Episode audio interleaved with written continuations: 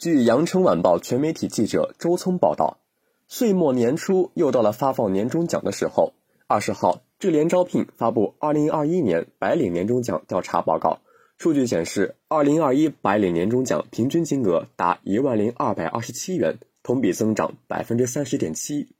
数据显示，二零二一年全国白领年终奖平均值为一万零二百二十七元。较二零二零年的七千八百二十六元同比增长百分之三十点七，其中能拿到年终奖的白领占百分之三十六点六。此外，百分之十七点四的白领表示年终奖据说有不确定，而表示拿不到年终奖的白领占比百分之三十二点六，比二零二零年的百分之四十点四有所下降。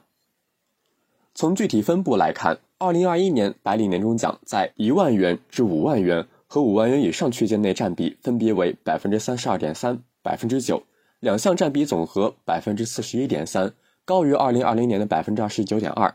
除了收获现金、购物卡等传统年终奖外，一些白领收到了公司发放的奇葩年终奖，包括板鸭、猪肉等食品、安全套、牙膏等日用品，以及彩票、代金券等。也有公司对白领予以口头鼓励、奖状等精神奖励。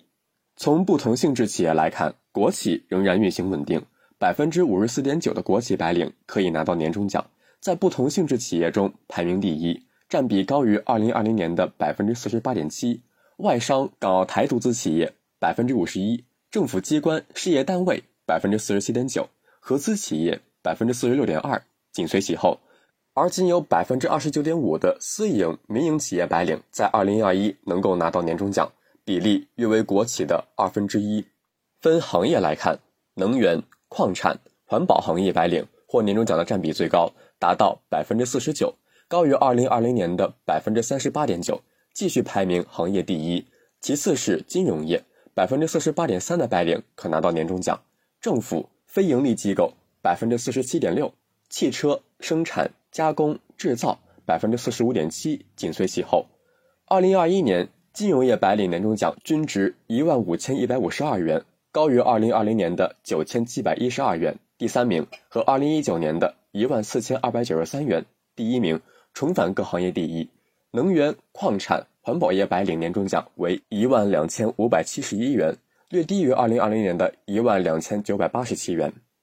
重返首席金融业白领年终奖均值一万五千一百五十二元，高于二零二零年的九千七百一十二元，第三名和二零一九年的一万四千二百九十三元，第一名。重返各行业第一，能源、矿产、环保业白领年终奖为一万两千五百七十一元，略低于二零二零年的一万两千九百八十七元。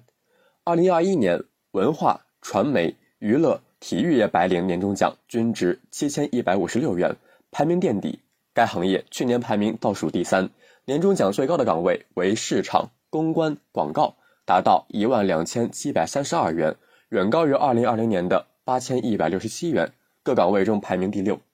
直播带货、社区营销等线上推广方式的盛行，业务需求增大，带动了相关岗位人才价值的快速释放。二零二一年人力资源岗位年终奖最低为七千二百六十元，略高于二零二零年的七千一百三十九元。客服七千三百七十元，行政后勤八千一百二十二元，也排名靠后。这些行业年终奖较低，或与其工作内容不与公司业绩直接挂钩有关。感谢收听《羊城晚报广东头条》，我是主播张世杰。